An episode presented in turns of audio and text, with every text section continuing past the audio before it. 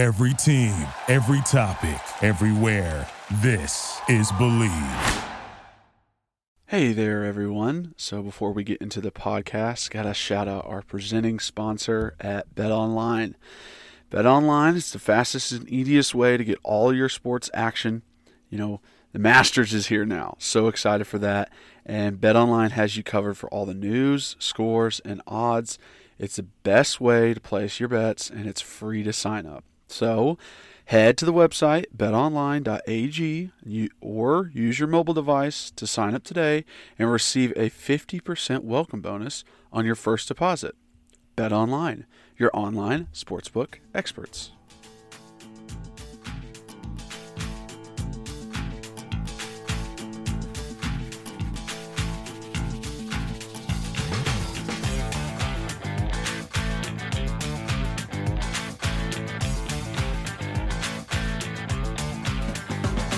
Hello, Vol Nation. Welcome to another episode of Bleav in Tennessee Football. I'm your host, as always, Kyler Kerbyson, here with Reed Bacon. Got a great one for you today. Uh, we're going to be talking about some of the most important and impactful things that have happened since the end of last year's season up to now for Tennessee football. Also, give an update on some of the other volunteer sports going on and share some cool stories in Big Orange Juice uh, about some unreported fights and uh, maybe a booster getting a little too braggadocious. So it's going to be a great one. Uh, let's start the show. The game. Snap. The kick is in the air, and the kick this time is no, sir, Reed. No, sir, Reed. Final score Tennessee 20, Florida 17 pandemonium reigns. Brooks loads up, fires long for the end zone. The pass is going to be caught by Tennessee. Tennessee wins! Caught by Tennessee, Jauan Jennings.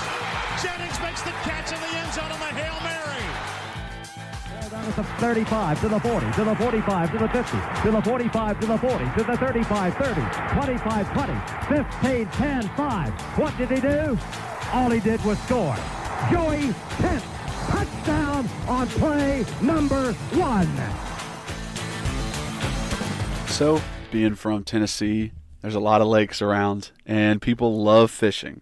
So, obviously, I was very excited when I saw that we are now with a company called Monster Bass. Um, Monster Bass is a fun and affordable way to get the best new baits from the fishing industry's top brands delivered to your door each month. It is a premium subscription fishing company that handpicks the best baits based on where you live and where you fish. No more guessing on which baits are going to work, just leave it to the pros at Monster Bass. Basically, it's like having your own personal fishing guide, and it's changing the way bass fishermen shop for baits. They're quickly becoming the number one fishing brand of anglers everywhere.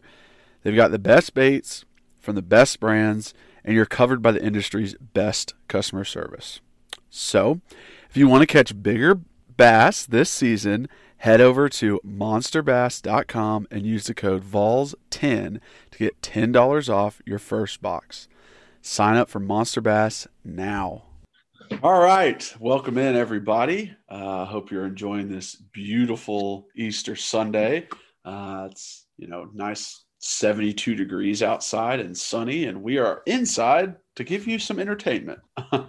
um, Reed, how, how's how's your weekend? How's your Easter, Easter Sunday going?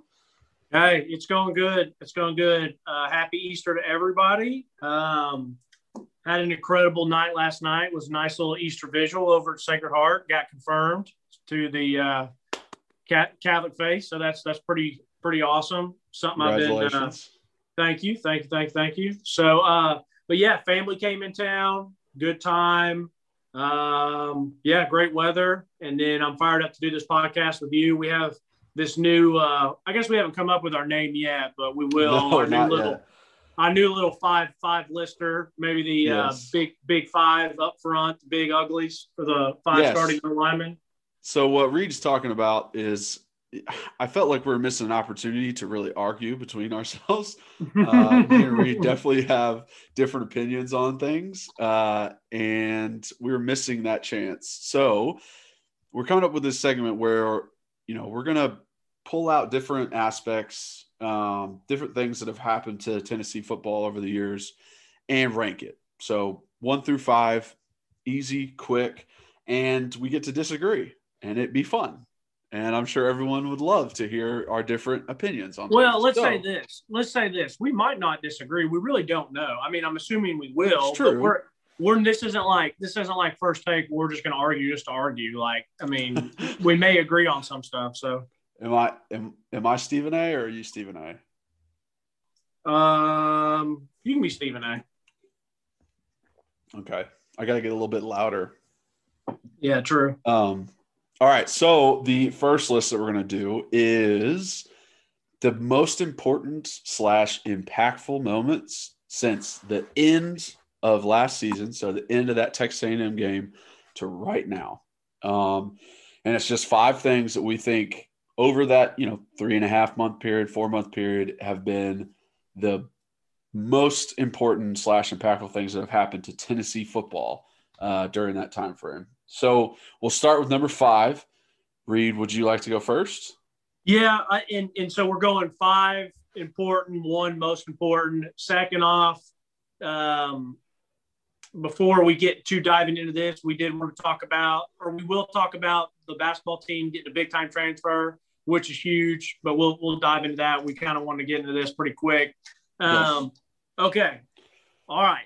So for number five, uh, which like it, like Kyler said, it can be most impactful good or bad. So it can be something good or bad that's happened since since the last game. Um, because we're trying to be recent. We don't necessarily want to just hound on spring practice until Kyler goes or both of us go and get to see for ourselves. Um, anyways, Danny White being hired. That's number five for me. Um, Okay. I, I do think it is important. I do think it's impactful, or it's obviously it's very impactful. But I I, I do find I think he's a good hire, and the only reason I'm saying that is because of his track record. It looks like he has done a good job everywhere he's been. Um, did a good job at Buffalo. Then he goes down to uh, Central Florida, and like, you know, Central Florida was like they had a couple good years every now and again when I was growing up, but then turned them into what they did. That was extremely impressive. Um, and I think he's I think he's going to do good for us at University of Tennessee. I really do. I think he's uh, going to be forward thinking, and um, he'll be a big big time pal of mine if he uh, fires Rick Barnes after next season. If if if Rick Barnes poops the bed in March again, which he probably will. But anyway, so Danny White being hired. I mean, I and I'm not just saying that for this list. I I do think he's a good uh, AD hire. I agree. Um, I was ecstatic whenever Danny was hired and, and looking into his track record at Buffalo and then UCF and just seeing all of the hires he's made and how successful they've been really made me feel good. Uh, and I, I will tell you, I was between, I, almost put him at five also. Uh, so I completely agree with that pick. Um, and I, I think that's a good one. I think that is a, a very important thing that happened what I put at number five might not be impactful at the moment, but maybe towards the future. It is Josh Heupel's um, decisions and way of working around these suspensions of the players getting arrested and getting in trouble. This is a huge moment because it, even though he just got here, it's his first opportunity to let everybody know this is how I deal with things. This is the way it's going to go. You're not going to get away with things. You're not just going to be able to do whatever the heck you want. You know, there will be consequences to your decisions, and I'm going to suspend you right away. And you're not going to be at team activities. You're not going to be able to have spring practice. You're not going to be able to come to the complex. And I think those kind of things are important because I've been a part of teams where guys got to just do whatever they want, get around the rules, um, get in trouble during the weekend, and a coach wouldn't say anything. It would just be, okay, just slide it under the rug, let it go. And that just breeds bad stuff where other guys think, oh, yeah, I can do whatever I want. There's no consequences to whatever's happening. So I think his decision to dis- to suspend them and just say, okay, we're going to let this play out legally, see what happens. But you guys are not going to be with the team right now. All right, we do, we disagree already. First off, first off, what has Heupel done different than any of these other coaches have done? When Pruitt was here, when Butch was here, when Dooley was here, they all say the same thing. Like, we're going to get the facts, we're going to see what's up, and we'll come back and let you know. And then, like, if they weren't a very good player, then they probably just went ahead and released them from the team. So I maybe I'm missing something, but I don't know what he's done different. It's not like he put his foot down. It's like, see you guys, you're gone. We're not putting up with this at Tennessee. So Well- maybe I'm missing something. No, I would just say with Dooley especially, there were guys failing drug tests, uh, you know, failing classes, all that kind of stuff, and it was just like whatever. They were still with the team, they were still practicing, they were still playing, they were still everything. What about if someone? What about if someone got arrested though?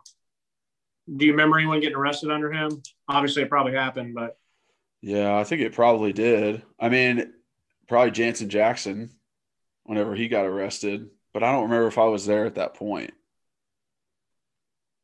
But I just Okay. think it's just, I, I mean, I think it's an important part of Heupel's career moving forward, just like to set up exactly who he's going to be as a coach and the kind of decisions he's going to make. Now, the process isn't over, right? So yeah, that was my that was going to be my next argument too. Like the, it's not over yet. it's not over yet. So we'll see what exactly happens. Apparently, the charges have been dropped on Yeah. uh, Salter, but the other three are still pending. We'll see Right. exactly what happens. But I, I just think this is a very important moment in his coaching career at Tennessee, just to be like the first time he's having to deal with a decision like this. All That's all I'm saying. That's all I'm saying. It's important. Okay. I think it's important, but like I just don't think we can say that's it's been important because we really don't know what he's going to do yet. Like he's just receiving the facts. But all right, I'll give. We'll, we'll, I get your list here. I'm writing your list down. Same time I'm writing my list down. Okay. All right, so I I won number five clearly. Um. all right, number four. Number four is Heupel. Um. Number four is Heupel because I I think there's a lot of dis- delusion with Tennessee fans about how good our program is right now. We're not talking about how awesome it was or how good it can be, but how it is at this very moment. And I really do believe Heupel was probably the best case scenario for us. I'm gonna say this right now: all you people that thought we should have hired Gus Malzahn and are making those jokes about well, UCF got rid of Heupel and Gus Malzahn they upgraded. Yeah, Gus Malzahn's going to crush it at UCF because it's a lower level of football. And like, but like, I didn't want Gus Malzahn because we just he just got fired from a program a lot like ours. So if he wasn't successful there, why do we think he's going to be successful here? I'm not saying he's not a good coach. I'm just saying we know what he is. Like he would have probably been like bringing in Rick Barnes, steady Yeah. it out, and but he's not going to like. I think at least with Heupel, the unknown is I still have that little bit of hope that maybe he could get us to an SEC championship and on. I don't ever see that happening with Gus Malzahn. I'm not. I wasn't ever the biggest fan of Gus Malzahn. He had to have, which it's not a knock on him because a lot of coaches, but like if he didn't have Cam Newton, he wasn't ever going to be a national championship winning coach or whatever. I know he got back with Nick Marshall and they lost uh, Jameis Winston FSU, but but anyways, I'm getting on a tangent. I, I I didn't want I didn't want another SE or another coordinator. I didn't want a coordinator. I didn't want like the Tony Elliott guy from from Clemson. Like I could be the uh, offensive coordinator Clemson. Like you, got you got uh, Travis Etienne, um, you got Trevor Lawrence, Amari Rodgers, you know, whoever yeah, Tee Higgins. I mean, give me the play sheet. Let's do this thing. So I'm glad we actually have a head coach who has run a program, a successful program. I get it.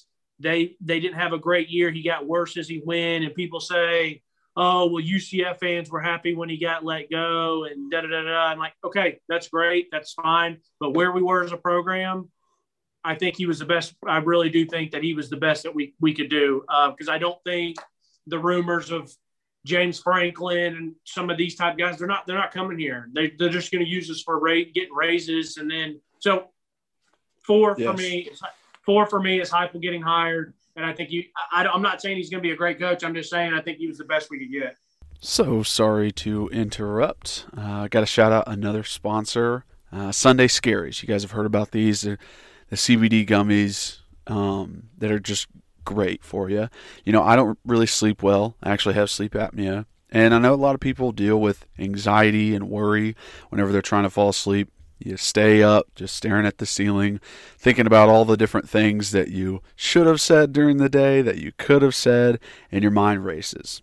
Yeah, it sucks. So, fortunately, there's Sunday Scaries, and realize that this product makes it it's specifically for overthinkers and night owls.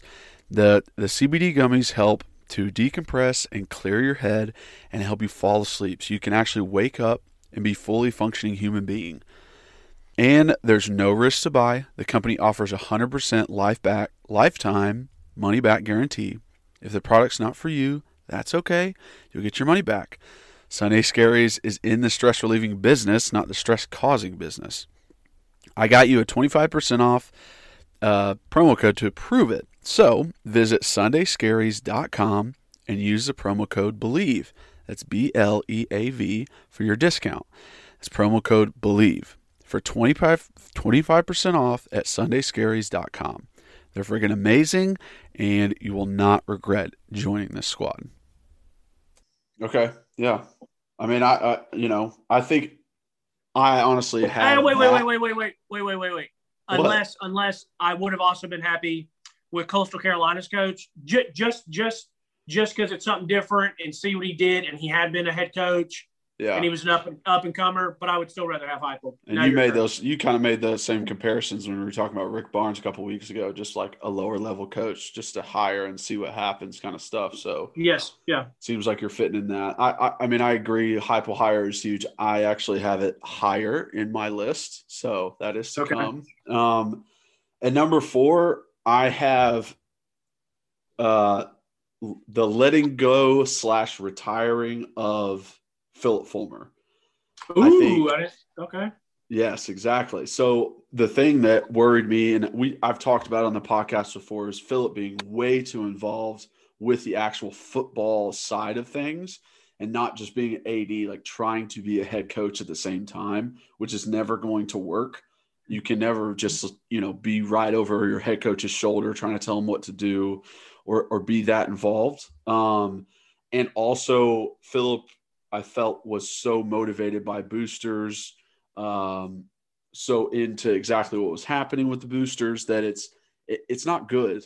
Like I love the Haslam family. I, I appreciate everything that they've done for the football program, but they're not ads. Like they're not meant to run the the team. And I think with Philip retiring, it opened up that slot to say, okay, let's step back. Let's let's you know get that little trust group together at Tennessee and go out and find a good AD. So the fact that the firing slash retiring, whatever you want to put it, but him leaving the program was a, a big important thing to happen. Get Fat Phil out. Get him out. Like he, dude, he, Fat Phil loves him some Fat Phil. Don't get me wrong, he loves Tennessee. He does love Tennessee, but he also loves himself some him.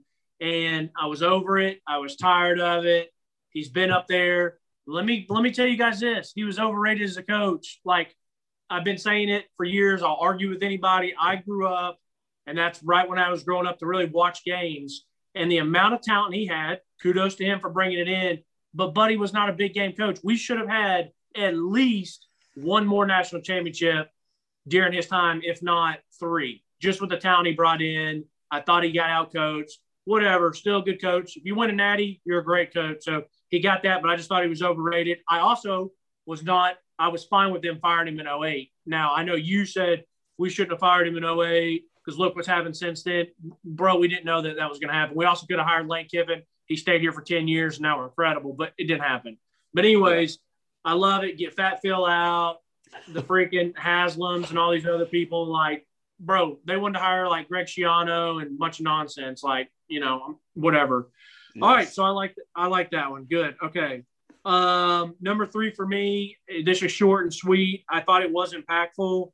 Um, was the arrest? Maybe uh, now that I look at my list, maybe it should have been five, and then I would have moved Danny White up one and Heupel up one. But anyways, the arrest was impactful just because of the news it brought, and because we are really short on the depth chart at the linebacker position. And so I think it's going to be pretty impactful. I think it can be very impactful for the actual when it comes fall and playing games. And it's not good publicity, but hopefully they come back and everything's good. Yes, I, I would agree with that. And literally, my number three kind of goes along with yours, where it's a linebacker position, but it's To'oTo'o entering the transfer portal. I think that was a huge thing because he was by far and away the leader of the defense. Um, I would say more of a leader of the team than anyone else. And for him to say, like, hey, I'm out, deuces, like, I'm leaving, it was a huge hit just to the entire football team of, okay, now, now who's going to lead us? We got to find somebody. Somebody has to step up there's there's a huge vacancy there, not only just depth at the linebacker position, but depth of a leader in in the locker room for the team, someone that the new coaches can lean on to say, "Hey, we, we've got a guy who knows what he needs to be doing, knows how to work out, knows how to practice, and can push the younger guys or other guys to do the same." And I think him entering the transfer portal now still up in the air if he's going to come back or not. Um, I I would say I'm, you know, 80 20 that he's leaving. But I, I think that was a huge moment over this past these past four months. Yeah, huge moment, but I disagree. Like I get it; it is impact. It's it. Let me say this: it's impactful for everything you just said. But the reason that I wouldn't, I, it's not even on my list, is because next year if we go, how many games we play? Twelve games next year. Yeah. We had ten this past year, and we're going we're going back to twelve. Yep. Okay. If Tennessee To'oTo'o, in my honest opinion, was not going to make a difference in one single game next year.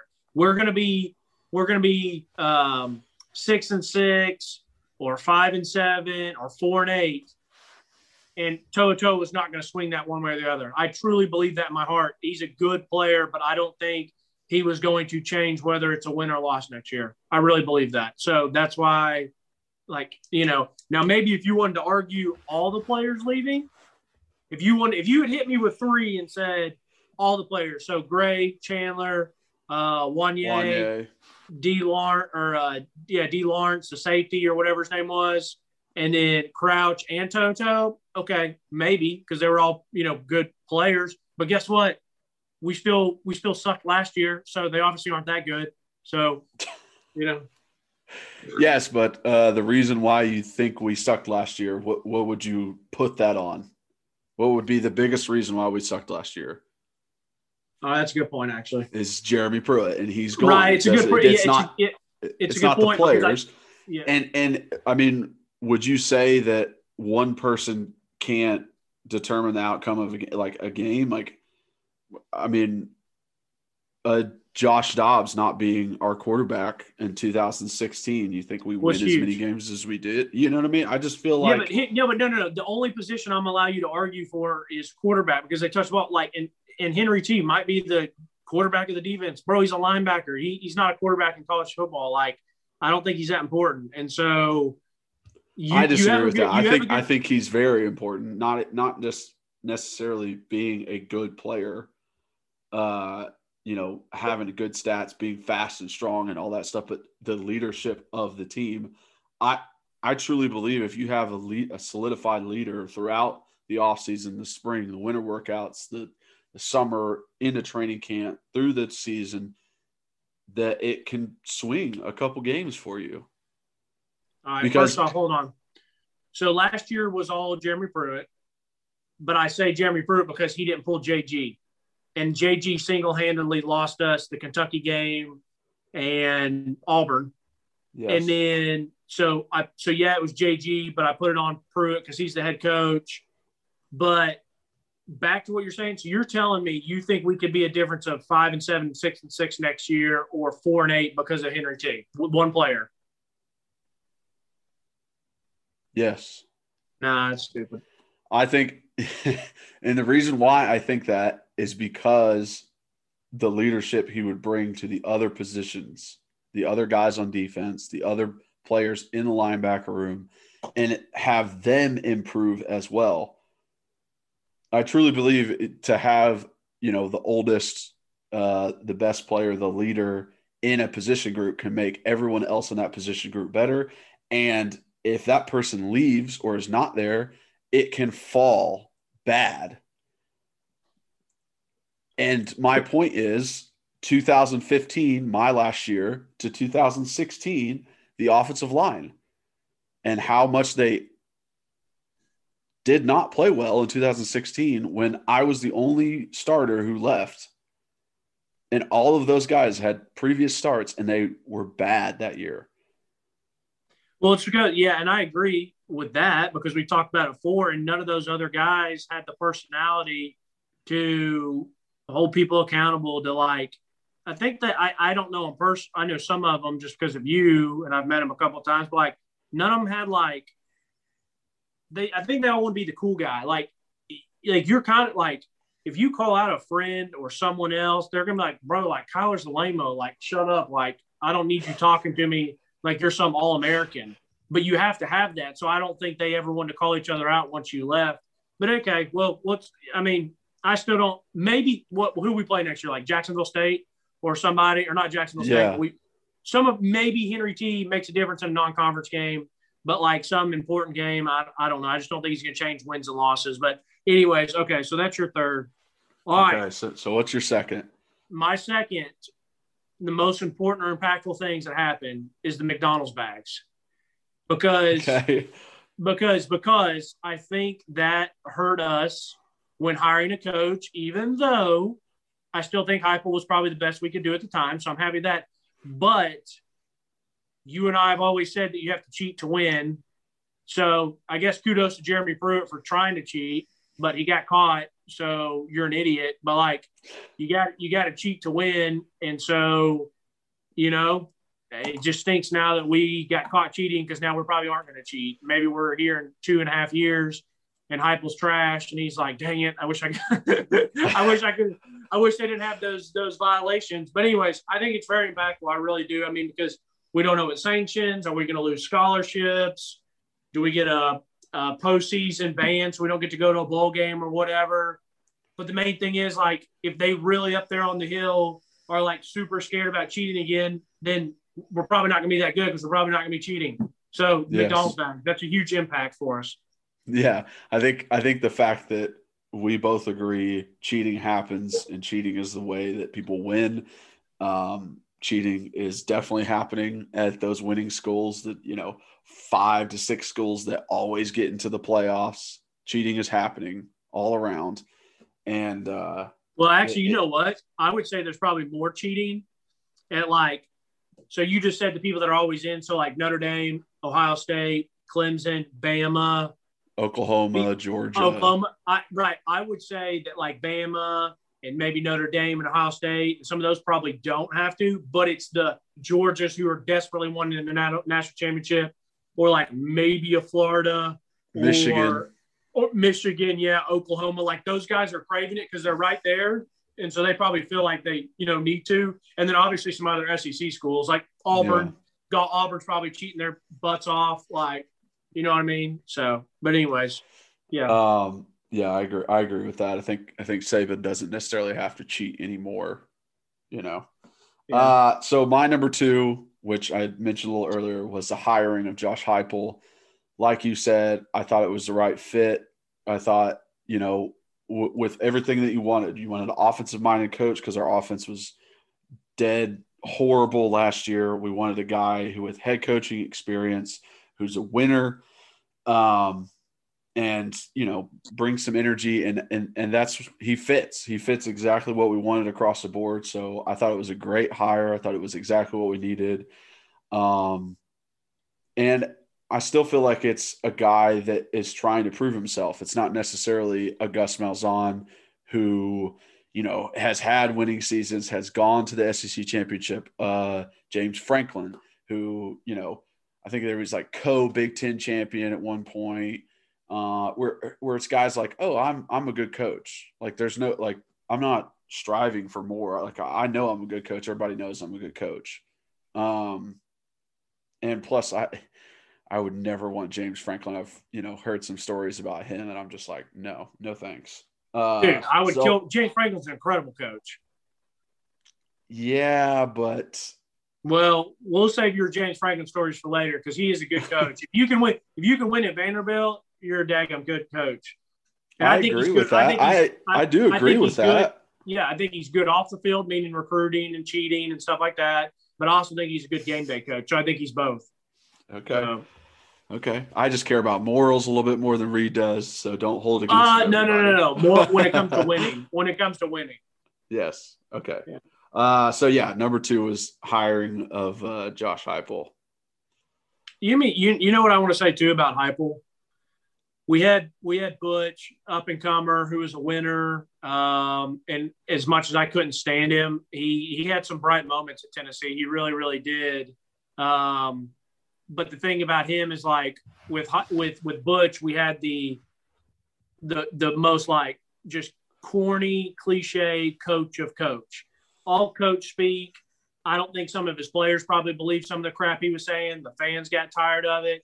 You know, yep. everything, all those slogans. You, you lose two or three games, and we just start making fun of the slogans compared to people that were buying the shirts with the slogans. So then you bring in Jeremy Pruitt, who was just a neck, like he's just a good old country boy who he can probably coach ball. And like when I watch games, I really did think that he could probably coach up the defense. But then again, like you also don't have the players at Florida State or, or Georgia or Bama that you that you have here. And like he wasn't going to be a good head coach. Like you and I have argued this about this all the time. You're like, read a head coach as a CEO. They're not as much about the game day stuff. And I think he's just more of a coach. He's not a CEO. I mean, yeah. like, so we've gone from super cliche, rah rah, phony, phony baloney coach, and then we go to straight football, some, you know, kind of just Bama gump neck that like just coaches ball. He probably knows a lot about golf, ball, but he's not a, a CEO. And I feel like Heupel, from what I've heard and listened and stuff, he just seems like a normal dude. Like he's gonna have his rah rah cliche coaching stuff that everyone has but he also knows ball, but he can also just talk normal. Like he's just a normal, like, I don't think he's as insecure as Butch. And I don't think he, like, I honestly think Pruitt just didn't care sometimes. Like, Butch cared too much. And I don't think Pruitt really even cared to, like, worry about stuff, which can be pretty good in some instance. But, you know, so finally Heupel's just like kind of normal. Like, you know? Yeah, I, I agree with that. I love the fact that he's a former player. I think that, like, makes him understand just being in that position with with the players and just like you don't want to hear lies like blatant lies to try and motivate you like you know they're lies why why why would you say that like and you're referring to butch and i'm referring to butch i mean there was time in the team meeting he was like peyton manning called me last night at 3 a.m he couldn't sleep he's worried about you guys he wants you to be great i'm like no he didn't he didn't call you.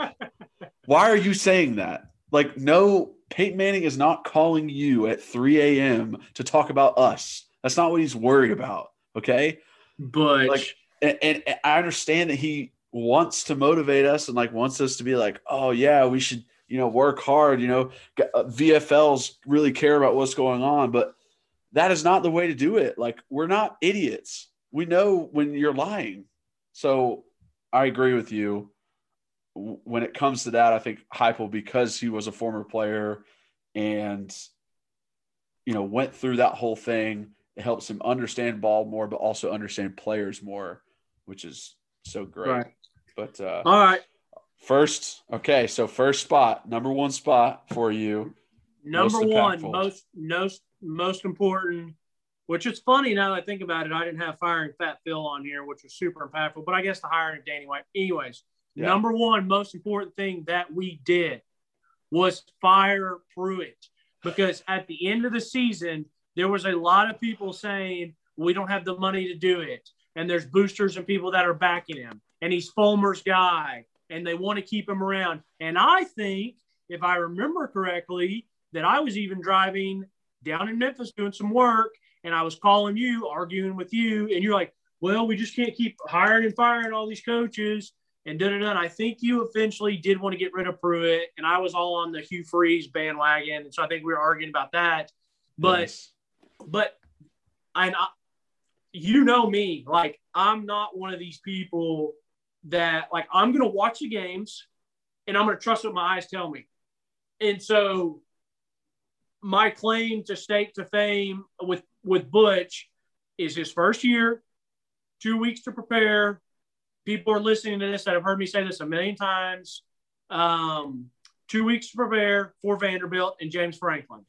First game or last, yeah, his first year. Yep. And if we if we win that, we go to a bowl game, bro. You got two weeks to prepare for freaking Vandy. So I I have tickets. I'm sitting in Neyland, freezing my tush off. It's like 30 degrees, and I sit there and I just intently watch the game because I was too cold to jump up and move. So I'm sitting there freezing, watching this game, and I left that game saying, "This guy ain't it." Now I get it. You can't fire him after year one. You cannot do that. Give him a chance. Give him a time. But what I saw on the field was like he was okay, like he was fine, but he was never going to be what we ultimately want him to be. So then I watched Pruitt, and Pruitt comes around, and some stuff I'm seeing on the field with Pruitt, I'm like, I think I see some difference. Like he was putting people in position to make plays, and they weren't making plays. That's not his fault. Like yeah. the Georgia State game, I argue with people a bunch about Georgia State game. He put our players in position to make plays, and they didn't make them. And I still think, like I was talking about, Pruitt's a good coach. Um, obviously, he wasn't a good head coach, and his ultimate downfall was really the quarterback play. I think if that guy has yeah. a good quarterback play, he's going to be a good coach. But anyway, I mean, it's it's his decision to pull or play a quarterback and he failed in that one aspect and that is the reason he got fired because if you look at the season before not this past year but year before 2019 some of those games that came down to the wire the the Auburn game that we won in Auburn the huge, fact that huge, he he he went for an onside kick versus Nebraska in the bowl game I mean just huge moments where it's Kentucky, literally coach. yeah beat yeah, beat Kentucky when they were like having their best season ever in college. They're the best it, Kentucky football season in their history, and they come here and we and we beat them handily. And it's in-game decisions like that that you're just like, yes, like I love to see. I love the risk taking. I love him understanding what's happening. He understands the momentum that's going on. You're like, heck yeah, this is going to be great. He wins eight games. We're you know we're on the rise, and then just putting too much faith in JG literally bring in, his career.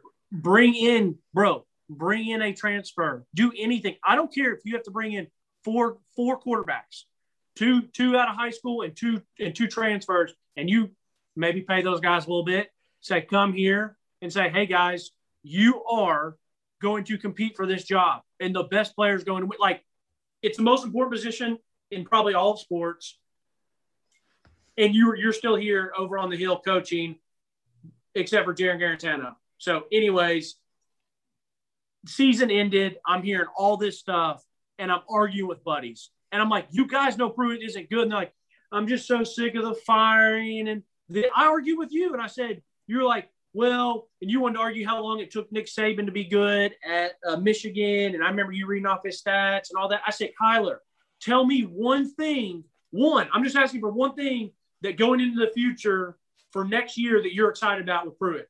Are you excited about recruiting? No. Are you excited about his offense? No. Are you excited about his defense? No. Like, are you, what are we excited about? And you're like, yeah, okay, I get it. So it's like the fact that they actually pulled the trigger, get rid of him. We made a mistake. It's over and done with. I don't think if we'd given him more time, it was ever going to change and go get somebody new. And I'll tie that in with they actually had the balls to do it. And, and I'm telling you, if you think about it, people really thought they might not fire him because they brought in Kevin Steele. So they're like, well, wait, is that now Kevin Steele going to be defense coordinator? Oh, and then they were like, well, no, maybe Pruitt is going to get fired. Yeah. And so it was like, it was up in the air. Like there was an argument. And it's like, he wasn't good. He had his three years, move on. And so I'm happy they did it. And that was the most important thing. because all these other things wouldn't have happened if it wasn't for firing him. Yes. So- uh, I completely agree because that is also my number one thing that happens. So, so we do we do agree on some things for sure. Um, yeah, yeah. I, I mean, reiterate exactly what you said. The point the point that I was making about Saban was not necessarily about Alabama, but the fact that he needs didn't time. He needed time to be a head coach. He wasn't a good head coach at Michigan State, But but he was be- okay. he was okay, but but because he got that head coaching experience, it helped him understand more to then be at LSU and then grow and then be able to win and then you know put that into Alabama and grow. Be able, like he's had his most success at his fourth or fifth stop as a head coach. So pulling a guy who's a coordinator at a good school and coming over, he has zero head coaching experience and you're like, win right now. That is the difficult part. I think the best coaches, you know, had years underneath their belt before they came, became the best coaches um, as head as head coaches. So Yeah, that's even more of a reason. Yeah. That's even more of a reason why I like Heupel is because he has the head coaching experience. Agreed. Yeah, and you just got to work your way up. And I hate that people we use Saban so much as examples because like he's the greatest college coach in my in my opinion. He's the greatest college coach of all time. So it's like it's hard to use him, but we could use other good coaches that have had cha- like I mean, you know, we could use other coaches that have been coaches at lower level, work their way up, like Hugh Freeze, guys like a high school girls basketball coach, goes to Arkansas State, and, you know, does his thing, and then goes to Ole Miss, and now he's at Liberty. Like the guy wins wherever he goes. So like, you know what I mean? But he had a chance to work his way up, and um, okay, all right, well, cool. That was our first. We haven't come up with the name of the segment, but that was our first Big Five list, and it ties into this offseason. What are the most important things so far for the offseason? So I Yeah. think that was good. Yeah, So- I agree. I like that. I, I can't wait to go further into, you know, different lists, you know, best moments of, you know, Tennessee football or just like of different decades, worst moments, best players at different positions, oh, everything. So we can uh, argue a little bit more between us or agree a little bit more Yeah. between Yeah. us. All right. Got to shout out another sponsor. Uh, I speak for everyone, I think, when I say that getting sunglasses is one of the most frustrating things, especially losing them or breaking them. You know, you buy the really nice ones, but lose them in the water, lose them in the lake, and you never get them back. But it's time to make your outdoor experience better with Kaenon sunglasses. They are made exclusively exclusively with polarized lenses for optimal clarity. They're made with Japanese optics that make their lenses clearer, lighter, and stronger. And Italian handcrafted frames that are impossible to scratch. So they're very, very durable. So use the exclusive code KaenonCast15 at Kaenon.com to receive 15% off your first pair. That's K A E N O N C A S T 1 5. KaenonCast 15. Keenan, clearly better.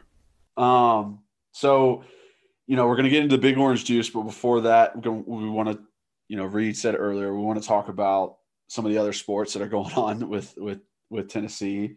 Uh, and the big news that came out this week of uh, Justin Powell transferring from Auburn to Tennessee, picking us, and what a huge addition that is to this Rick Barnes basketball team and what it can mean for us going forward. It, you know, Reed, you said that, you know, some people are saying we have the most talented backcourt already.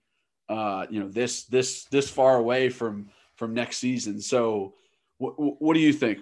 I, I truly love the addition. I think he's exactly what we're missing in, in a shooter uh, because, I mean, multiple, multiple games we were, you know, 15%, 20%, all that kind of stuff from three. And it's abysmal to think that, you, you know, that is how you're shooting. Yeah, I think when you first see it, it's like, oh, great, we got like the six six white guy who can just stroke. And it's like, no, like I remember watching him some, and then I went back and watched some of his highlights and stuff. Like, dude, just a player. Like he can drive, he can kick. Like he's not a statue that just chucks threes, um, which I'm fine with if you can bang threes. I don't care, you know, whatever. But hopefully he won't, you know, he's athletic enough not to be a defense liability. But I'll tell you why this is huge. Two reasons. First off, well, three reasons. Auburn loses him. Love that. Um, he's a Kentucky kid. He's a Kentucky kid. And yeah, he was only a three star coming out on, on 24 7. I don't know what he was on rivals, but he's not going back to Kentucky. Now, granted, Kentucky fans might say Coach Calipari didn't want him. They didn't have room for him. Whatever. I don't care. Like he's coming here and he's not going to Kentucky. So, so that's great. Uh, just for optics, they can say what they want. But everyone says if, if this Kennedy Chandler is going to be as good as he says and how good he is, and I love that my Memphis Grizzly Ja Morant shouted out Kenny Chandler was like, "Hey, you guys are getting a real one," so that's awesome. Yes. But yeah, so my uncle uh, Lou was actually in for Memphis this weekend, and you know he lives down there, and we were talking about Chandler. He's like, "Bro, he's supposed to be the real deal, like." Like you know, he should be what he's advertised. You know, because you know yes. how we talk about these recruits, and so you put him at one, who's a true point guard, and you put you put Justin over at the two guard. I mean, you know, okay, great. We lost Pemberton. We we lost Pember. We lost Davonte Gaines. Like, were those guys ever going to play here? No, probably not. But it's like bad. It's kind of bad, like optics. And then we yeah. lose a head. We lose a coach. There's rumors that another uh, assistant coach might be leaving. So it's like, hey, give us some good news. And our boy, you know, we always talk about Jimmy Dykes, who calls the college basketball games. He loves him from Tennessee, which oh, he yeah. always like loves on us during the games. But I see his tweet today. He's like, they just landed like this is a massive get, and I really respect what he says in college basketball. And so, you know, I'm fired up. Like, give us some good, good pub, and maybe this guy will bring some more good players with him because this this offseason is about to be a freaking free for all. Yes, so, with transfers. So I agree with the transfer portal stuff. Now it's just, I mean, it's honestly insane. Um, yeah, who you can actually get from you know year over year. Uh, and then other Vols news: uh, Tennessee baseball was able to take the series versus Alabama two to one.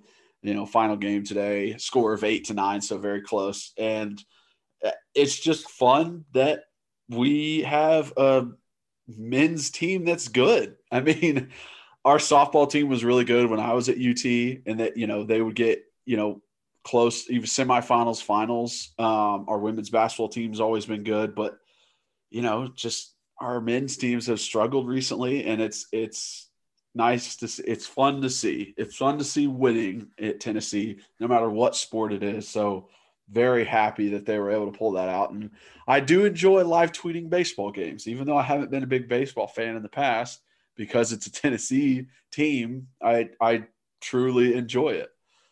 I'm glad that you like watching them. I, I'm not a huge baseball guy, but when you come up and go to spring practice, if there's a game, uh, we definitely need to go and just go check it out and see it. Listen, I'm gonna support any team that's good. I mean, wait, I mean, I I would love to be able to watch, uh, you know, Omaha, watch the College World Series in Tennessee be playing. That'd be sick. Like I would be super locked in, even though I'm not a baseball guy. But um, yeah, anyways, yeah, I love it. Beat Bama, you know, beat LSU. That's huge, you know, yeah. in these past these past weeks. But yeah. um, anyways, all right, hit me with your big orange juice. Okay, so big orange juice. We'll go into it. Um, this is this is a, kind of a fighting story, I guess. Um, it is definitely a violent one. Uh, I'm not going to give out names, but this person was a defensive back and was there when I was there. Um, so the story goes, I wasn't there at at the time. The story goes, he's hanging out with some of the other guys on the team. They are uh, drinking, playing music really loud. I think you know, playing video games, just bunch of ruckus, right? And it's it's only the guys. It's not like a huge party or anything. And their upstairs neighbor is you know either trying to sleep or or trying to get some work done. Just you know doesn't want to hear them being loud. So he starts, you know, banging on the floor, stomping on the floor, trying to get them to shut up. They're not doing anything. He eventually comes down, bangs on the door. They open. He says, Would y'all please shut the heck up? I'm, you know, upstairs. I can, you're so freaking loud. Like, please shut up. Thank you. And left and went back to his apartment. So, about a minute and a half later, he hears a knock at his own door. He opens it, and this DB, without hesitation, Cocks back, smacks him right in the face, knocks him out on impact. He falls back into his apartment, lays on the ground. He, the DB walks back downstairs, goes back to the party, and enjoys his time.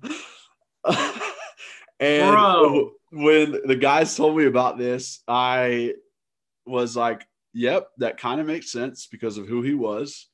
And was honestly like the most insane thing I've ever heard just to be like, this is what you get for talking to me that way. Well, so I know who the DB is, and I didn't tell you that. Like, like I know you mentioned his name, but you and I had a class together that he was in, and he always used to kind of piss me off because the way he walked around, like he uh, kind of carried it. Like he wasn't a starter; he never started, but he No. played special teams. He was he was very skinny and wiry, but he was he was very strong, and he did have that chip on his shoulder. So I'll give him credit. Like Buddy was about that life. Like on the field, he would lay you out, and obviously it sounds like, Off the field, he would. Bill, too. yeah.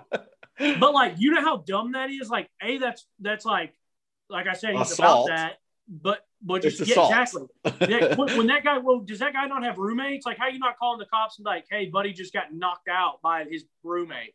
I, I have no idea. I don't know if the guy had roommates. Nothing came out of it. So I'm just like, I, I guess maybe he lived by himself. Maybe he didn't have roommates. Maybe he was like, Where were, what apartment were they living in? um, I'm not sure what apartment complex they were at. I think they were in one of those ones that were, they're all close together across the river. Oh, okay. Um, but uh, you know, I and have the no other guys idea. and the other guys on the team said that they saw, he did this. Yes, like Wow. saw him do it. Um and I don't know if like Buddy woke up and like didn't even realize what happened, you know, maybe had some memory loss. Uh but nothing happened of it. He didn't say anything, or maybe he was just scared and was like, I'm not gonna say anything because I just got knocked out. Dude, that's wild. Freaking wild. yeah. So the stuff happens all the time that people do not know about. Uh, that literally, you know, coaches didn't know about it. They, they didn't sweep it under the rug. No one swept it under the rug. It was just it happened, and no one reported anything. So Why was he not a why was he not a better player like a, a full time starter? Was he just not good in coverage or or was he um, not? I think he was I think he was athletic and strong as heck. Yeah, I think that was probably what it was. Just uh, coverage skills, understanding offenses, understanding little nuances of you know routes of wide receivers and stuff like that. Um, Yeah. because he would always he would always bring the hit. Like I mean, there was multiple times in practice he's laying dudes out. Um, and he was very physical in like a Kam Chancellor kind of way, even though Yeah. he was skinnier, like you said. Yeah. He was he was Um, skinny. So I, I I mean I never really understood exactly, you know, because he's a DB. I was an offensive lineman. Yeah, yeah, true. I think true. it was that just like knowledge of of a defense and you know being able to recognize coverages and that kind of thing. So Gotcha. All right. Well, this mine is short and sweet. It's pretty incredible. Um, it's not not as quite as elaborate as last week of playing Xbox with CJ Watson or play video games, which is awesome that he reached out to us. We're gonna Yeah, hopefully get him on the spot. We're gonna that get was him on the funny. He was that was funny. Yeah. Just like, hey, I need you to sign an NDA next time. incredible. Yeah, dude, such dude, such a good guy. I'm like, like I said, hopefully we can get him on the podcast. But um, it is a basketball story, um, and so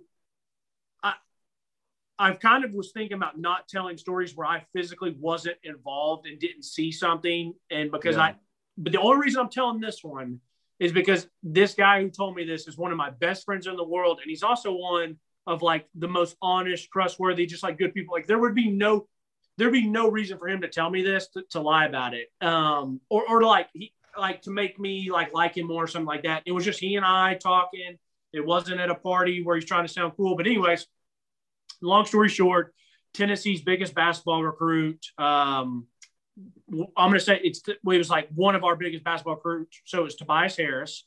Uh, We're definitely not tagging Tobias Harris because a he probably wouldn't notice it or catch it, but I also don't want any. Well, I don't. Yeah, I don't want him to think anything. But anyways, there was a guy who was very high up at Pilot, like very very high up. It, it, it was not a Haslam, but he was very, very high up at pilot, um, probably like second or third in command. And he had a son who went to CAK. Well, Hmm. my buddy goes to CAK, and they were very, very good friends. Yeah. And so I would always hang out with my good buddy, and he would tell me about being over at this household because when he was over there, there was like, you know, if it was like football season, the basketball team would be over there. Like Bruce Pearl would bring them all over there. They'd all be like watching, like it'd be like Tennessee, Florida away football game, but they're having like a big party or whatever. Yeah. And so like he would always tell me about these people being over there and being around and and all that stuff. Well, one night, um, and let me and let me say this too. The funny thing about this uh pilot executive, well, no longer pilot executive, um, obviously, but um he was like he was an Ohio State fan, which is what's hilarious. Like because my buddy would go up, they would fly on the private plane and go up to like Ohio State, Michigan games. So I thought it was really funny that I guess he was a big Ohio State fan, but still a UT booster or whatever.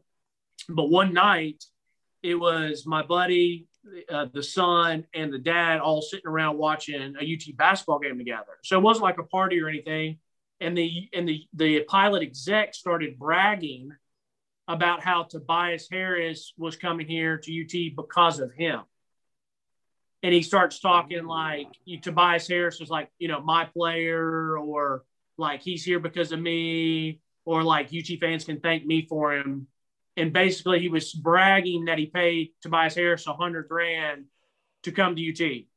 Wow. Now, like I said, I would not tell the story if, if I really didn't believe my friend. And also, people listening, like, they can believe it if they want. I'm, I'm not sitting here telling you it was 100% back because I wasn't there. But my Yeah. buddy, there was no reason for my buddy to tell me that. And me knowing the guy, the pilot exec, and um, obviously some of the stuff that he did and got into, listening to how he's talked about this and sounding like that sounds completely serious. But it was just hilarious that these guys, like, I guess it's just a different stratosphere, but like, bro, like, why do you think Tobias here? Like, you just gave a high school kid like a hundred grand. Like, you think like he's gonna take his money, collect his check, come play ball, and say deuces? Like, he ain't gonna be friends with you. He probably doesn't even like you. Like, I mean, hey, as a fan, kudos to you. Give him another hundred grand to get somebody else. But like, it's just amazing how some of these these boosters' minds work and stuff like that. And I remember hearing that that story, and I was like, dude, like, like what? Like these guys just want to talk. You know what I mean? Like they just want to brag about it and talk about it. But anyways, I thought it was wild. Like I remember when I heard that, I was like, that's crazy. So, 40 year old men just wanting to be friends with 17 year olds. yeah, bunch of cliches. Bunch of cliches. and then he just wanted to act like he wanted to act like like Tobias Harris was like his because like he gave him the money or whatever. It's like you're an idiot, bro. You're an idiot.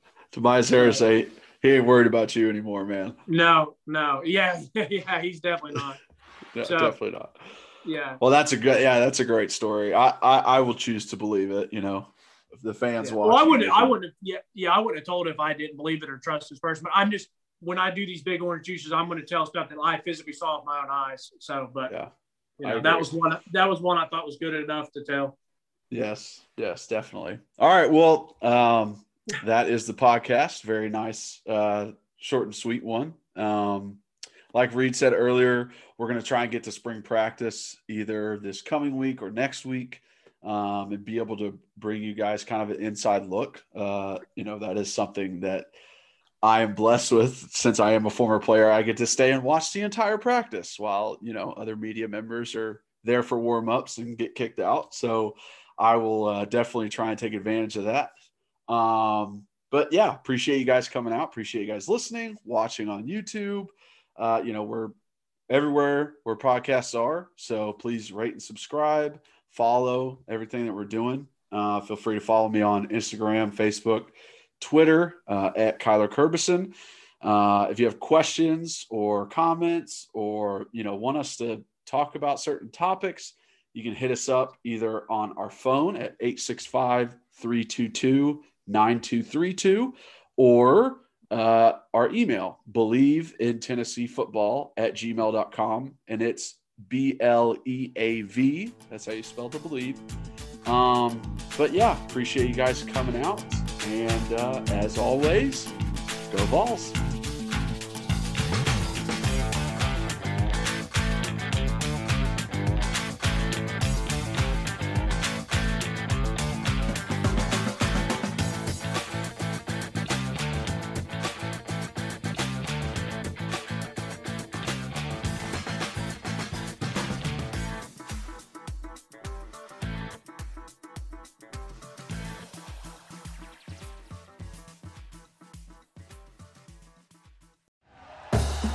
You for listening to Bleav. You can show support to your host by subscribing to the show and giving us a five star rating on your preferred platform.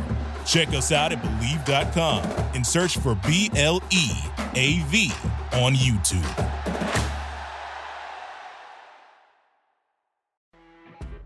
You know, when you're listening to a true crime story that has an unbelievable plot twist that makes you stop in your tracks?